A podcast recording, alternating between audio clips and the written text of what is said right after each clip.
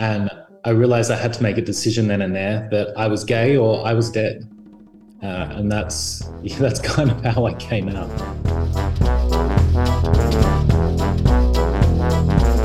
I'm Mitch. And I'm Missy. We're coworkers. He's the boss, and we're married. And she's the boss. Together, we host Good Faith Weekly, a podcast on faith and culture. What could possibly go wrong? Tune in and find out. Missy. Welcome to Good Faith Weekly. On this episode, Missy and I are going to catch up and talk a little bit about why we are recording in two separate locations this week.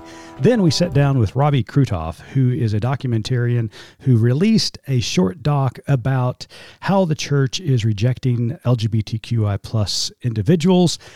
His documentary is titled The Things We Shouldn't Talk About. And then later on, Missy and I sat down and talk about what's going on in the church and the exclusivity of the church when it comes to LGBTQI plus believers and how we admire them so much for keeping their faith, even though the church has rejected them. It's going to be a great pod, so stay tuned.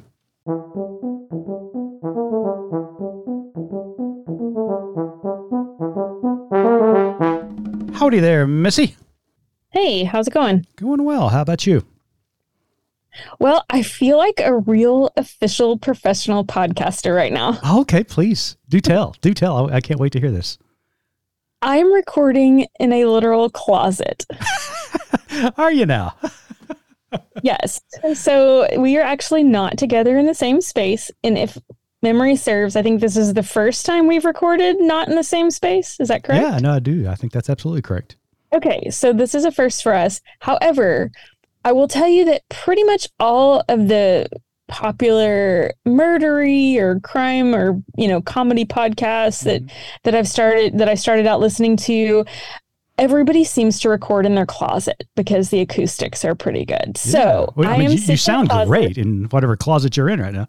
I am in a closet, so I'm feeling very like I've made it. I have made it in the podcast world. well, congratulations.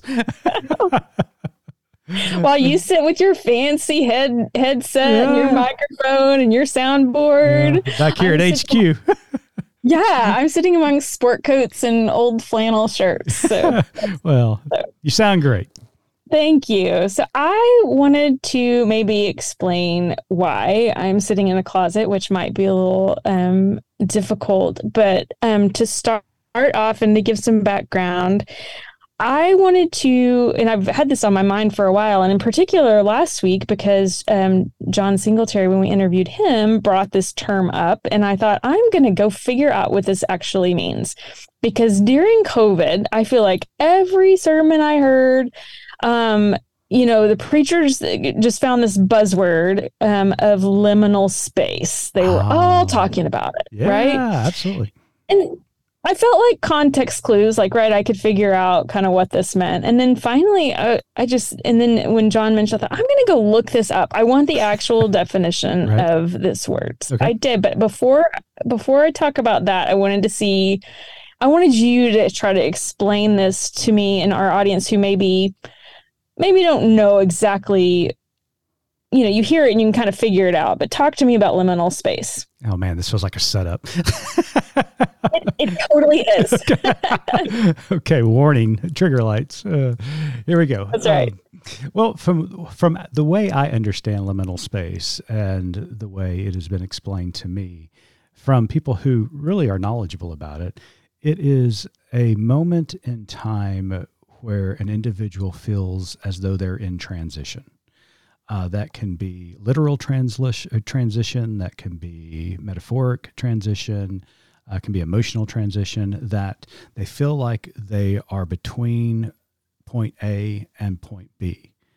They don't even have to necessarily realize where point B is, but they know that they have left point A and they're existing within this confusing um, mysterious space that they're trying to figure out what's next. But it's very transitional. Um, and so that's the way it's been explained to me. The in between, I think, in, is the word you were looking oh, yeah, for. Yeah, yeah. Okay. Yeah, in between. So I I wrote down one of um, the definitions that I found actually last week after we talked to um, John Singletary that um, I decided to share today. But it says liminal spaces are transitional or transformative spaces, often associated with a forlorn atmosphere, a disconnection from the concept of reality, the waiting areas between one point in time and the next. Mhm. And part of the reason I didn't end up bringing it up last week is that I couldn't. Yeah. So the reason I am recording in the closet is that I am literally living and watching someone in a liminal space. My mother is in the final stages of dementia. So I am here with her and my dad and my sister, and we are spending her last few days with her. I never knew I'd understand this term so well. I know so many people have gone through it and will understand what I mean. But to have the desire to be exactly where I am right now is is so strong. And I'm thankful that I can be here and I'm thankful that I can record in a closet full of old sport coats and flannel shirts. Um but that's that's what's going on. I feel like each week we try to bring something fun. Um I know this isn't super fun, but um again it's real life and this is where I am and I just think it's interesting that this kind of terminology has been um hitting me in the face now for a long time and I feel it in my bones. I feel it for my mom as we um, care for her in her final days. Understanding what it means to want suffering to end, but also to just hope. I don't know, hope for one more one more moment. You know, last week you and I had a conversation as we got word that this was her health was uh, digressing, and you know, obviously it's a busy time here at Good Faith Media. We're doing all kinds of things, preparing for a board meeting uh, in a couple of weeks. But you and I talked, and we both agreed that all of that can wait. That's secondary. You need to be with your mom and your dad and your sister. And I am so glad that you're able to do that.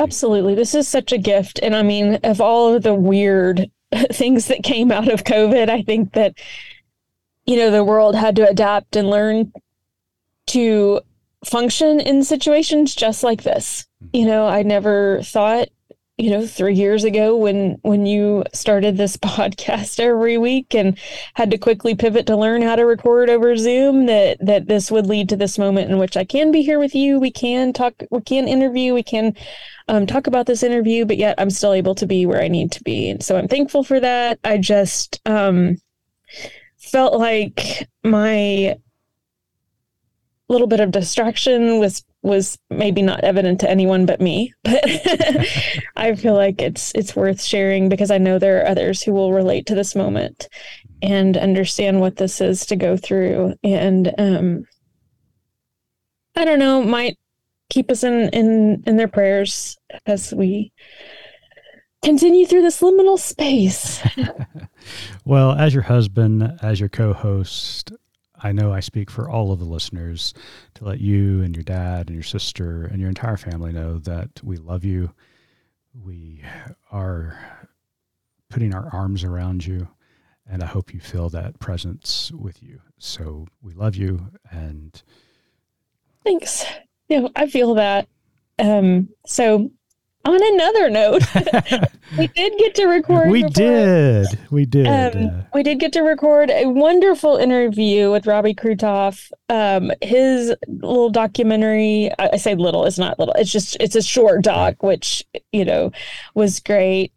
but in in Robbie's telling of Aaron's story, which is so powerful and unfortunately universal as as you know Robbie talks about. He grew up in Australia and then had met this person met met um Aaron and, and and found such commonality which is lovely when you find somebody you have so much in common with but at the same time so sad because this is his because their stories are universal. They're worldwide. I'm so glad that he made this documentary and is now turning towards a feature film because these stories need to be told. As i will mention probably four times in the closing you know he he says the more we listen the more we are heard. And this is such an example of that. So i had a wonderful time talking with robbie and also watching the documentary and i would recommend that everyone watch it Absolutely. Stay tuned. Missy and I will be right back with Robbie Kruithoff. Hey, listeners, check us out online at goodfaithmedia.org and follow us on social at gfmedia.org. We'd love for you to subscribe, rate, and review the podcast. I'm new here and could really use the feedback, but only if it's glowing. Thanks for listening.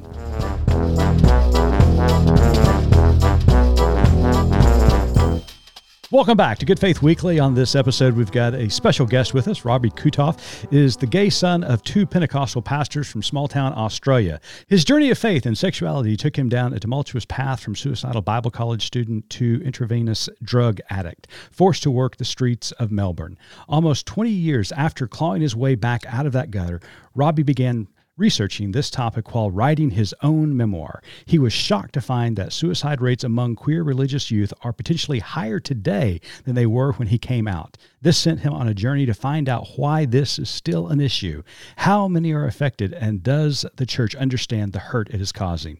Robbie is now a happily married American Australian citizen and reconnected with his family with an ever evolving faith. He aims to raise awareness for the at risk group and mental health challenges they face without demonizing those of faith and hope of reconciliation. His award winning short documentary titled Things We Shouldn't Talk About can be viewed at thingsweshouldn'ttalkabout.com. Robbie, welcome to Good Faith Weekly. Thank you. Thank you. It's great to be here. That was a that was a lovely introduction.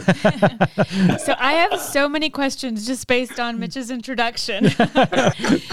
but first, just tell us a little bit more about your upbringing, about growing up um, one in Australia. It's not someplace I'm familiar with. Um, growing up as a, Pente- a, child of Pentecostal ministers and and being um, a person who is gay, and I assume didn't maybe know that very early on, but as you came to that realization and what kind of that process was like for you. So my family are all Pentecostal ministers, so it's not just mum and dad. Uh, my brother, my uncle, my aunt, my niece, my sister-in-law, they're all Pentecostal pastors. So wow, it was a, yeah. the calling is strong in your family. it is very strong. Uh, so I, it was it was really a family business. Um, I was studying to be one myself, um, but I always knew since since I hit puberty, since I you know started to have any kind of attraction, I knew that I was gay, mm. and did all of the things that I was supposed to to not be gay. Um, you know, the amount of prayers, the amount of actions that I had to do, the accountability, all of it, um, and nothing was working. So, um, for me, I it, it, was not just a family business. For me, I loved my faith. Mm. It was the foundation of who I was. It was everything of me, and it, it was you know my relationship with God was constant. I'd like to say that God was like a second heartbeat for me for as long as I can remember. I've always had a relationship with God. And I was like, just at, at, any moment that I was alone, I was always praying. If I was on the school bus going home, if I was just walking to the shops, whatever I was doing, I was always communing with God. And that was such a huge part of my identity and who I was. And that started getting really complicated once I realized that I was gay. And so in that world, I didn't want to tell anyone because I was afraid, first of all, of what would happen, the shame, the stigma. Also, an added complexity there was it was my parents' life's work. If if anyone in that world found out, it could jeopardize everything they had done, everything they had built, the entire family. So there was a lot of pressure on my 12, 13, 14 year old shoulders. And so I didn't know how to process this. I, I, I, didn't know what to do. All I did was turn to God and I would pray every single night, every single night on my knees. And I would cry and I would I would not sleep most nights because I was praying all night long, trying not to be gay. And, and I hadn't even done anything. I hmm. hadn't even, there was no action. I just knew that I was attracted to uh, other guys. And so that started me obviously on a terrible mental health path of starting with uh, internalized homophobia, self hatred, eventually developing into self harm, uh, which materialized through uh, throwing up the things that I ate and cutting myself and then eventually developed into suicide ideation and suicide attempts. And the the hardest thing, and what I'm finding with a lot of other people that I'm speaking to about this issue, is that we have to kind of do that in silence. And so dealing with that, and then having to wake up and put on a smile uh, every day and walk out into the world and walk out into our church and pretend like everything is totally fine um, because we just don't know how to cope any other way. Um, and uh, the the suicide, uh, those years of suicide ideation uh, got so bad that I was just looking at everyday objects and thinking, how can I use that to end my own life? Mm.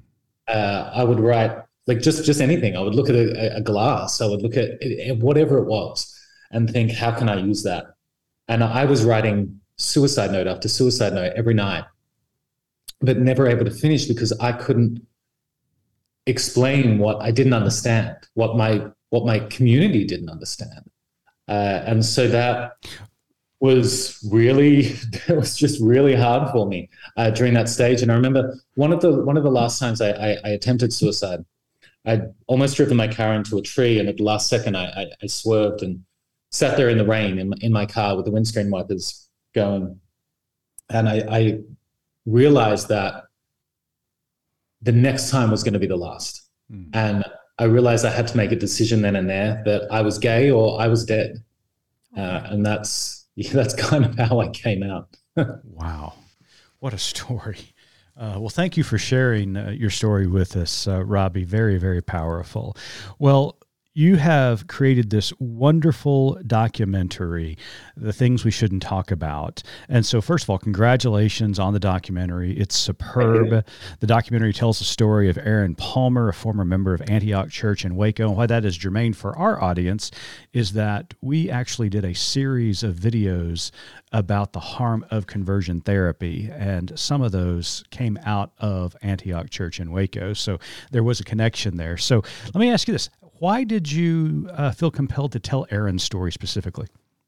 So I met Aaron uh, a few years ago now, and we we we had connected. We were actually in the San Francisco Gay Men's Choir together, and we had just connected and started talking about our past and our histories, and we were just shocked, like completely shocked at how similar uh, our histories were and our upbringing was, and the, and the the closer that we we became as friends, the more we kind of opened up to each other and realized that there there were so many parallels between our stories. We're about the same age. Uh, his father was a Pentecostal pastor in uh, Arkansas.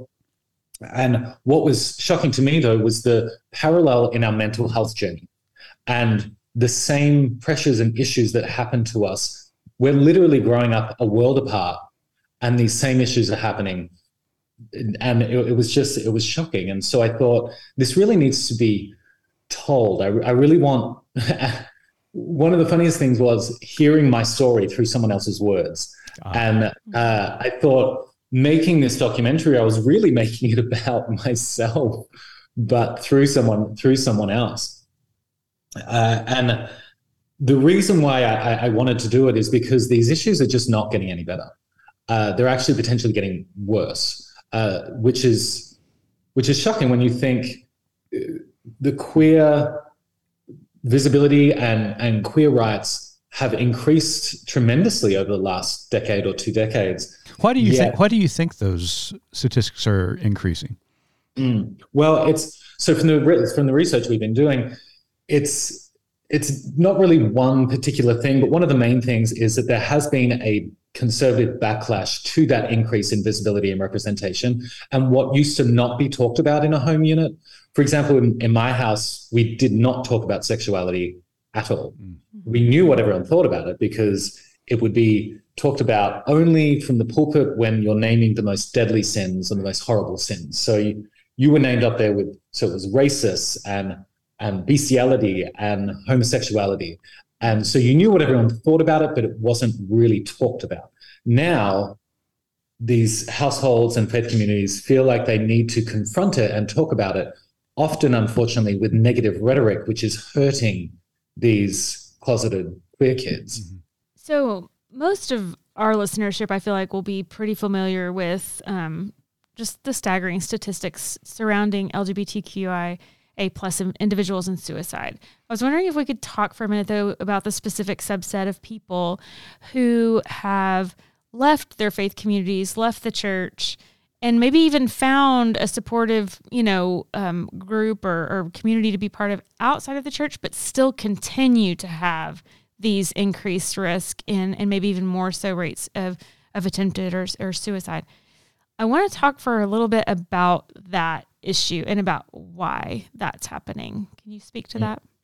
Yeah, so with the researchers that I'm working with, with the full length documentary I'm doing, they've been, there's a lot of research out there showing that when you leave that community, and so I, I for example, I had to leave my community mm-hmm. when I came out, and that was so damaging for me because that was all I knew. That was my entire life. I grew up with these people. I they were my family, they were my extended family, and having to leave that security and not having that anymore is a huge mental health impact and a huge risk to the the suicide. Uh, so that is a factor in in itself. Then I think from a personal point of view, there's no research really that I can point to to this, but what I can see from my own journey and from others that, that I've been working with on the full length documentary is that uh, we still struggle. We still, even though we might find affirming places, there's still, for some of us at least, that thought in the back of my head. Even for me, the thought in the back of my head of what if I'm wrong? What mm-hmm. if, what if I didn't try hard enough to be straight? What if, what if, what if? Mm-hmm. And the, it, it's not like, oh yeah, what if that happened? And then the, the consequence is eternal damnation and torture and death. And so the stakes are pretty high there.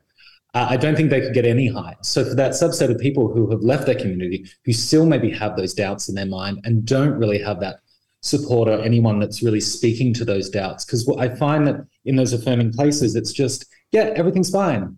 Where you're not, you're going to go to heaven and you love God and everything's great. But to try and reverse the years of of of what has been said to you and drilled into you is it can take a lifetime. Yeah, I mean, it, it's trauma. I mean, it's it, I mean, yeah. you know, a lot of the LGBT people that I have uh, friended over the the course of the last several years that have similar stories, like you and Aaron, have talked about that, about the years of uh, misplaced anger that yeah. was, you know, leveled upon them, the, you know, th- that led to self hatred, to self harm. And even though they have found a community now, they are still traumatized by all of that. And as you said, there are a lot of questions that continue to rise up. It's not something that, even though you can find a, an affirming community, that all of that just goes away and disappears. It's something that you're continuing to work on. Uh, you know, and so, uh, golly, I just that that really resonates and the additional layer of trauma in that this place where you found so much of your identity growing up, especially for in your case being, you know, in a family of ministers, this place where you were taught for years and years, this is a place where God is and God is love. And how that just adds to the dimension of of not being able to it's not as easy as just saying okay this is bad i'm walking away and going to start anew it's this is not a healthy environment, but yet it's so ingrained in me that that was supposed to be where I was finding love and acceptance and and you know communion with with um with God. Yeah. So.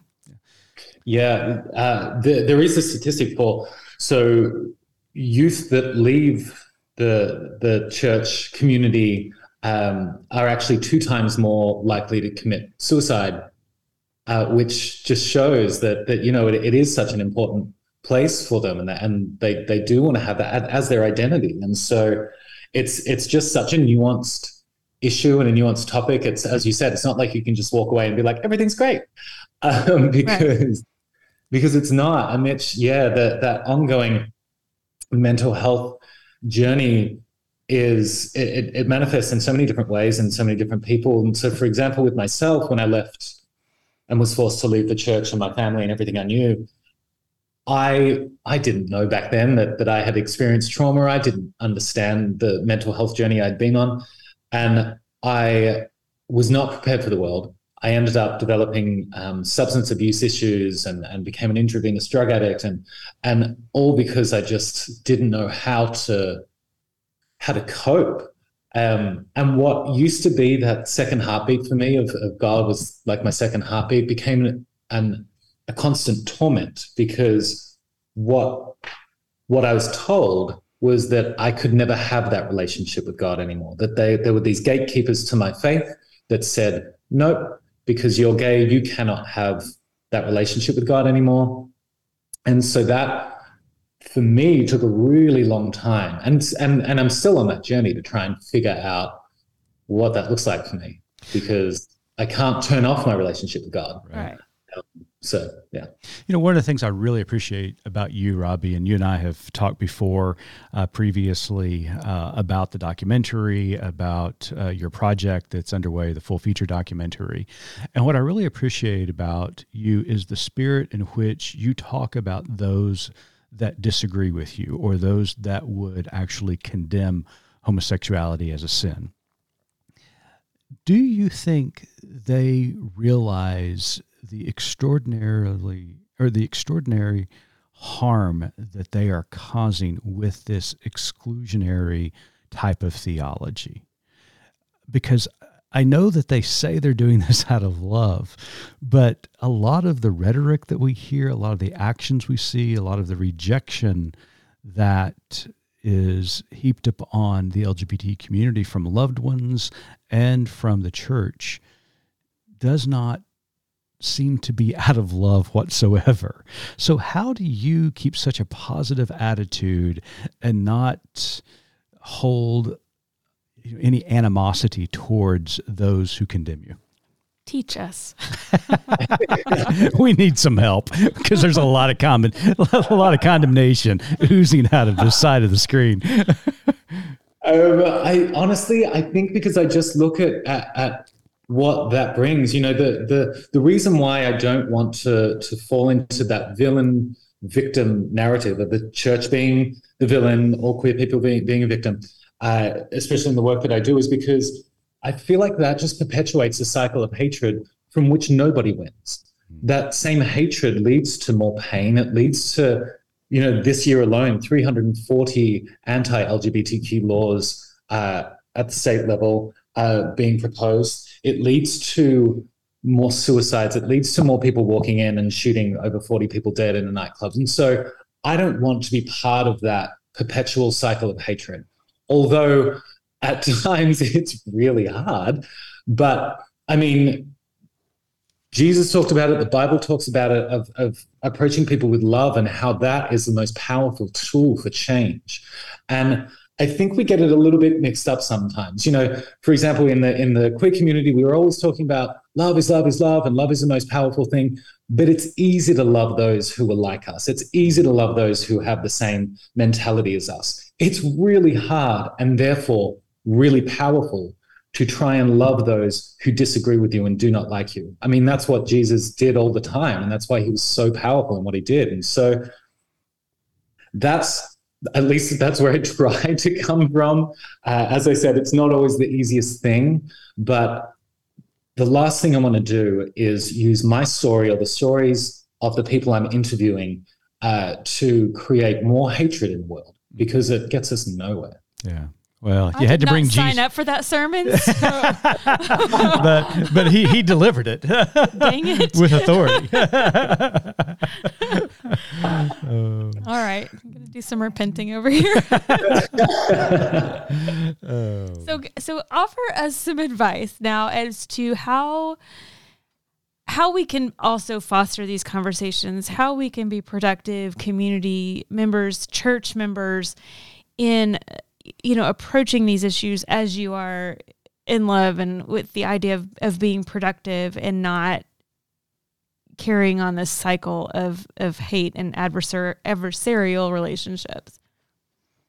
I think the easiest way that I found it is just, you know, there are so many zealots out there and there are people who are just going to kind of throw hatred at you. And what I found is just to not engage with that because I'm not going to move the needle on that person. If they're stuck in their own spiral of hatred, I'm not going to be able to get them out of that and I don't want to try. Mm-hmm. I'm not, for example, in the in the media that I do with the documentary, I don't want to give voice to, to, to that hatred. I want to focus on what I believe is the larger majority of the church who you know, yes, they're still causing harm, but they're they're doing it with what I hope is good intent.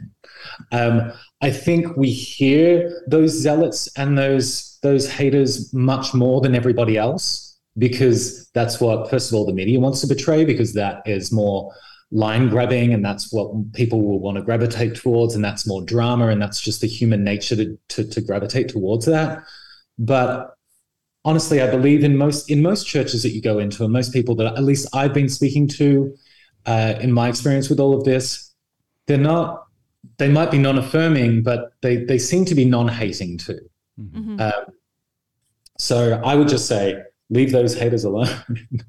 Yeah, I, I mean, obviously, there's a, there is that segment of uh, the populace that are just going to spew hate, but Yeah. a far greater majority of people, especially people who are non-affirming, as you uh, as you indicated, I think are really open for conversations because they're searching. They may not. They they think they know what the Bible says. They think they understand. Uh, a lot of them take what their pastor says, uh, you know, as gospel, and but they also know that they have gay friends or they have gay family members, and they're tr- and they love them. They know down deep they love them, and to reject them feels wrong. And so they're they're grappling with it, and so they're open to these conversations. I think, I mean, tell me if I'm wrong, but I think a lot of people are open to have these conversations, even if they're non-affirming. Yes, it gets it gets a bit muddy though because I, I think one of the reasons why there's so much fear on this when you are speaking to to someone like that, I I, I agree with you, Mitch, but um, like take my relationship with my parents for example. We're reconnected now, but they still believe what they believe. That Right. that hasn't really changed. And when we try and talk about this and, and they try and grapple with this idea, you can see that they get scared because they believe if they start pulling the strings on this, that their whole faith will somehow crumble. Ah, Yeah, we is. good point. start, you know, picking at this, then then we're like, then we might as well just throw our complete faith out the window. And so, I I I I, I think there needs to be a way to be able to show the human impact and the human casualty of this, um, which can help people then understand. Uh, which is why I believe uh, film and stories are the most powerful way to be able to change people's minds. Well, we've already talked about the short doc uh, about Aaron, but you've and you've already mentioned it. You've got a you're working on a full feature documentary. So tell us a little bit about that, where you are in the project, and how can people find out more about it. Yeah, so it's still we're still in the in the planning stage. Uh, so we're probably looking to start filming uh, at the end of this year, and uh, it is it is going to be basically about everything that we've been talking about now. We're, we're going to be following myself uh, as a host as I go on a personal journey of trying to figure out my faith and, and sexuality, and I'm going to be speaking to you know, mothers who have lost their kids due to suicide because of this issue. I'm going to be speaking to mothers who are non-affirming and are struggling with the the sexual identity of their child, who are religious, um, and not in a judgmental way. I genuinely want to want I genuinely want to show that that mother is terrified that their child is going to go to hell. Mm-hmm. I think from this whole documentary, you know, we're going to be talking to to psychologists, we're going to be talking to researchers, advocates, and ministers on both sides. Uh, I'm even, which is which is controversial, but I'm even going to be be speaking, sitting down with ex-gay Christians, um, as well as suicide survivors like myself, just to be getting more of a holistic view on this and understand this a little bit more. And the reason why I'm going to do that is because the more we listen to people, the more we're going to be heard. So I want to, I don't want to be preaching, preaching to the choir, excuse my pun, with this documentary. I want it to be able to touch the hearts of that general church population. I want them to be able to, I want it to be palatable enough for them to be able to watch this. Well said. Well, and they can find out more about the documentary uh, that's out now, the full feature documentary at thingsweshouldn'ttalkabout.com, correct? Correct. All right. It was fantastic. It is a short doc, so it's not a two-hour investment. I would recommend everybody go and watch it. It was it was great. Yeah, thank you for great. sharing it with us. Well, Robbie, thank you so much for joining us this week at uh, Good Faith Weekly. But before we let you go, I'm going to turn it over to Missy. So, Robbie, as you know, our tagline at Good Faith Media is There's More to Tell. So, in light of our conversation today and the work that you do, what is your more to tell? Oh, I'd probably say, like I'd said before, the more we listen, the more we're heard. Mm. Wow. Excellent. That's I awesome. Yeah, that's Thank a great so way to end. for joining us. This has been a lovely conversation. I love the documentary and cannot wait for the full feature. Thank you. I appreciate it. Thanks, Robbie. Thank you.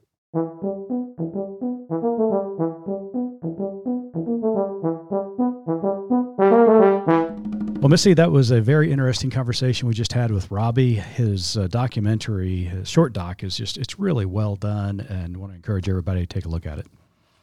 Yeah, the documentary was great. My issue comes in with all his talk of Jesus and love towards, towards, people who aren't accepting. And um, that was, he definitely stepped on my toes a little bit. Um, he's obviously a much better human than I.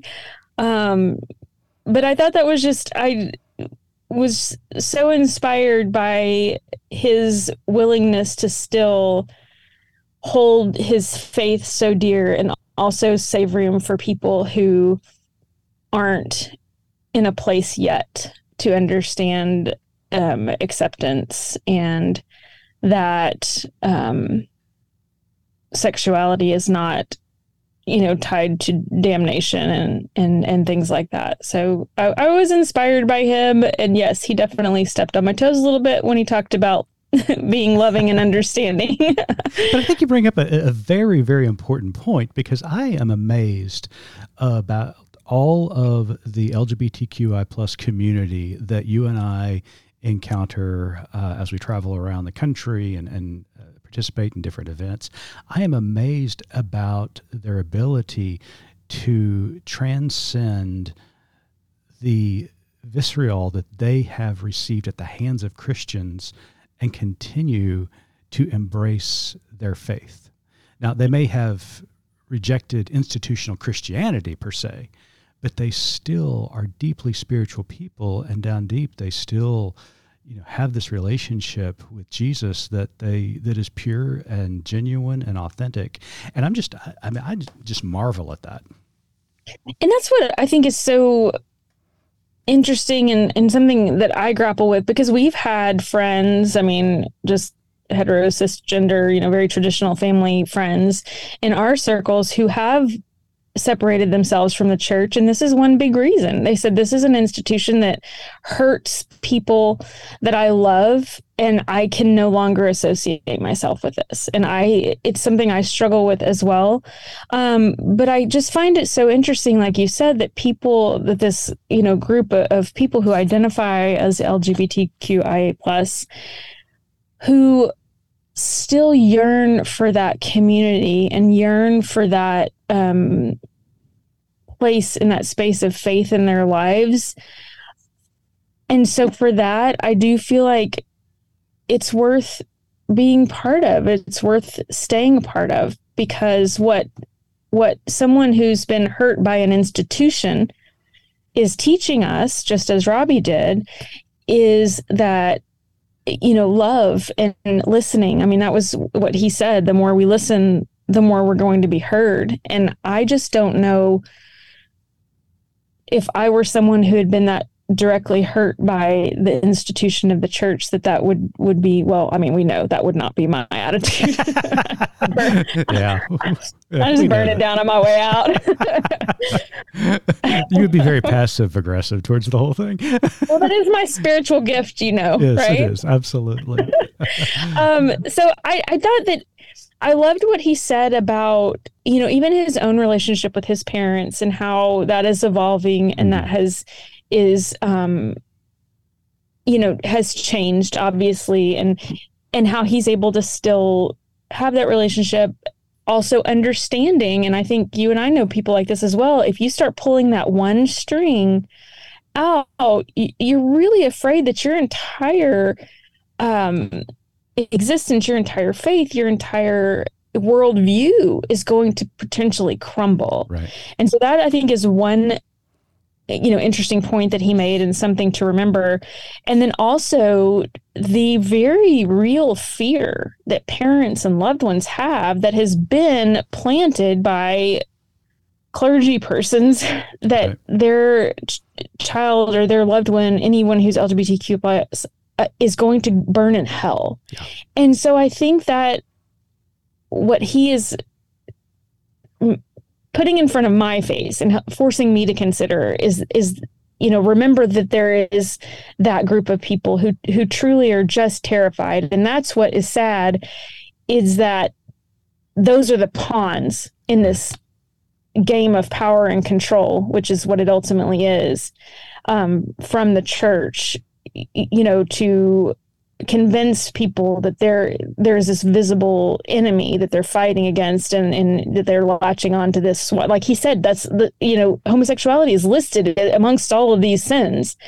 When pastors are convincing their congregants this is evil and then all of a sudden then they know this person personally whether it's a child or a loved one who is um you know lgbtq individual and thinking well i have to i have to fix this because they're going to burn in hell. And they've been manipulated and convinced of that thing that is is not fundamentally true. Yeah and i think that you know what's very interesting about uh, what you just said is that a long time ago in my seminary days i read this incredible book by a catholic theologian uh, by the name of daniel migliore and it was called Faith Seeking Understanding. And he compared and contrasted these two ideologies or theological formulas.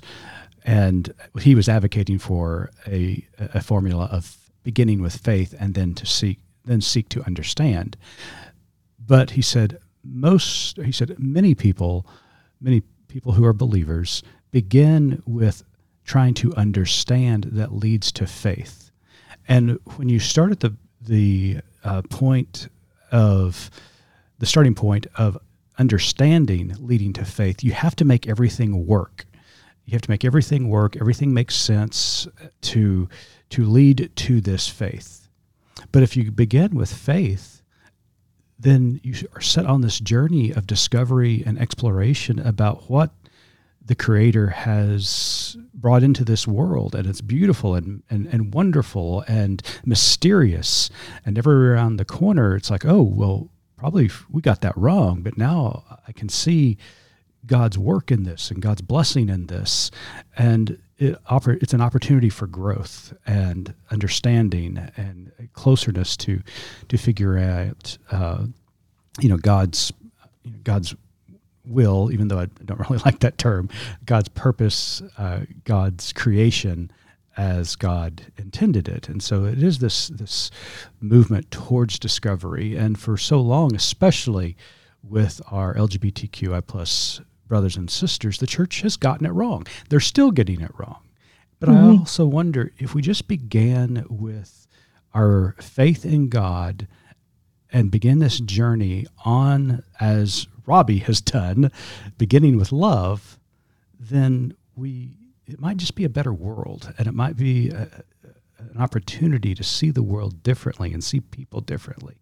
But if we begin with trying to understand things that leads to faith, we have to make it work and we have to force it to work in order to have. Well, we have to make it make sense in the box that we have. Exactly. Yeah, 100, yeah, 100%. Great we have to Tetris, Tetris it in. And I am a huge fan of Tetris, huge fan of puzzles. Give me a, a box to fit a bunch of stuff in any day. And I love that challenge, right? Mm-hmm.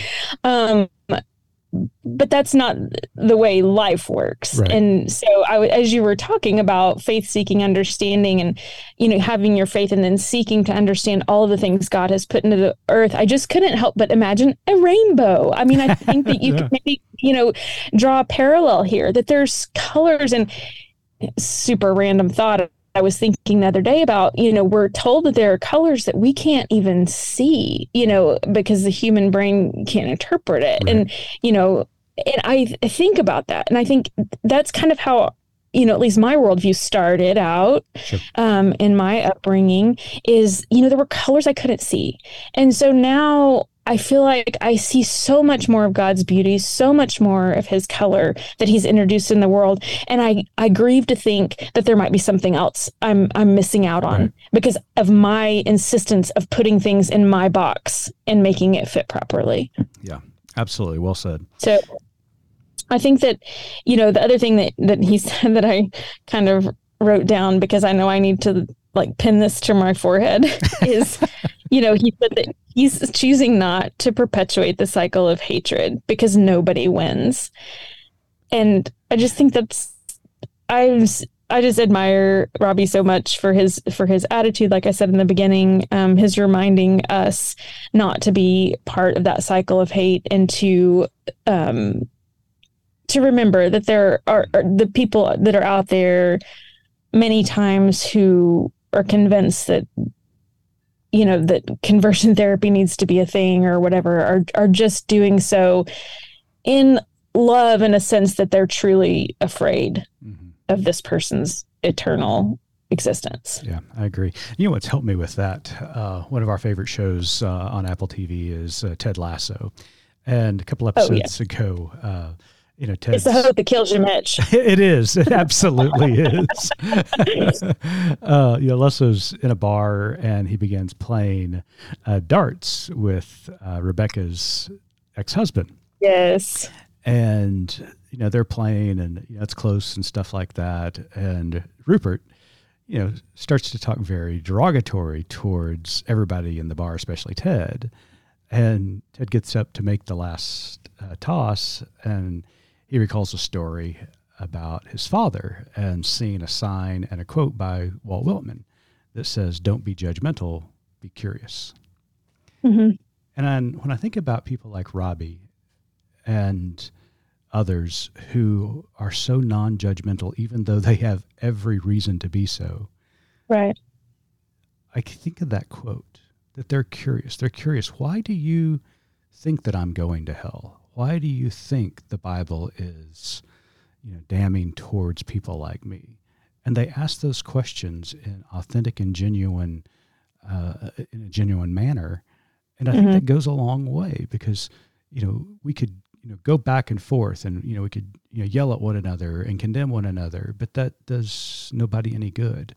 But if you're genuinely cur- curious of why people think that and enter into dialogue with them, there is a potential for commonality and understanding.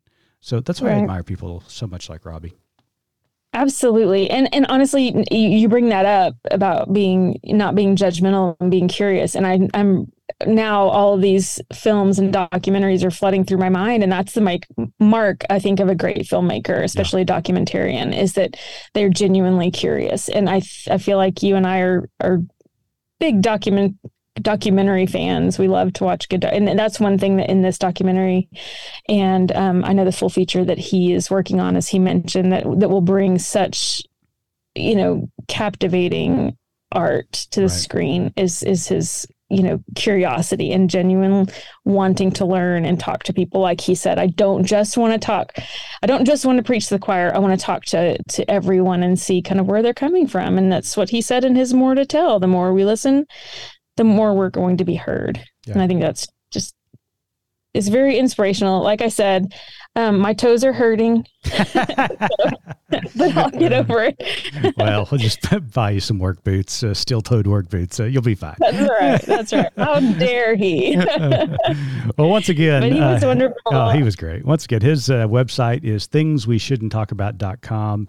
The short doc is there, and he's working on a full feature documentary uh, to build upon what he's already accomplished. And so we just really appreciate him being with us this week. Well, for everybody out there, we hope that you're having a great week, that uh, you had a great Easter weekend last weekend, and that spring has sprung wherever you call home, and you're enjoying some warmer weather. Absolutely. Have a great weekend.